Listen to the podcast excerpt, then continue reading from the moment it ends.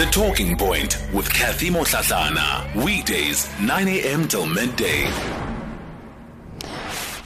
Well, we continue the show here today. I'll be taking your calls in a moment. I see plenty of them uh, coming in. You can also send your WhatsApp voice notes to uh, zero six one four, one zero four, one zero seven, responding to some of the stories that we've already run so far this morning.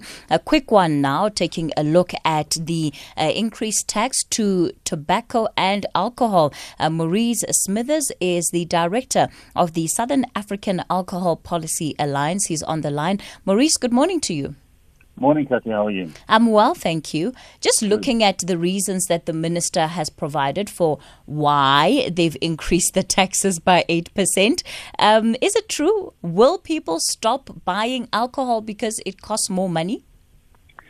Well, that that is global, the, the global experience. Uh, the most recent one, of course, is, is the Russian experience where, as a, as a result of the increase in the price of alcohol and other factors, the the consumption rate has dropped by forty-three percent. So uh, I think it needs to be understood, firstly, that the, the tax itself alone is not going to have a dramatic effect, but it definitely will shift the drinking habits, particularly of people who are not uh, fully dependent. You know, people people who might drink a lot, but uh, but but not have a dependency or an addiction. Mm. Uh, they will definitely drink less because it'll cost more. Does more need to be done by government to actually, if their if their aim is try and is to try and reduce the amount of alcohol consumption in the country, is increasing taxes the way to go? It's one of the ways. I mean, excise tax has always been, you know, since since its inception as a as a, a form of taxation, uh, but, you know, a couple of decades, a couple of centuries ago, it was always intended as a tax to uh, on on on substances that can cause harm, uh, either health harms or environmental harms. So you have an excise tax on tobacco, sugar, uh, alcohol, fuel, and so on.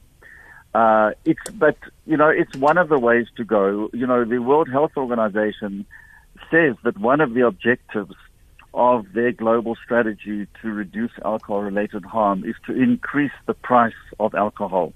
And you do that in two ways. The one is through excise tax, and the other is through having what you call minimum unit pricing, which is where you have a, a, a regulation that says you cannot sell alcohol below a certain price. Mm. And they've done that, for example, in Scotland uh, with to great effect, and, and in fact in Russia.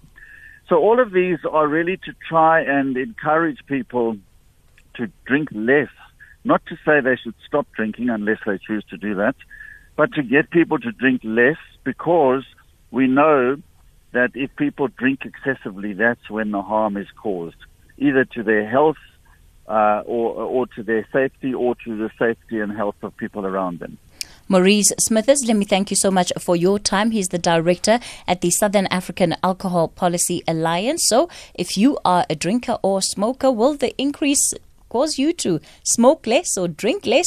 How will it affect your life? Uh, I want to hear from you. Uh, you can use the number zero one one, seven one four, two zero zero six on the S M S line four one three nine one, and on WhatsApp zero six one four, one zero four, one zero seven. Just looking at some of the messages that you've started sending in already.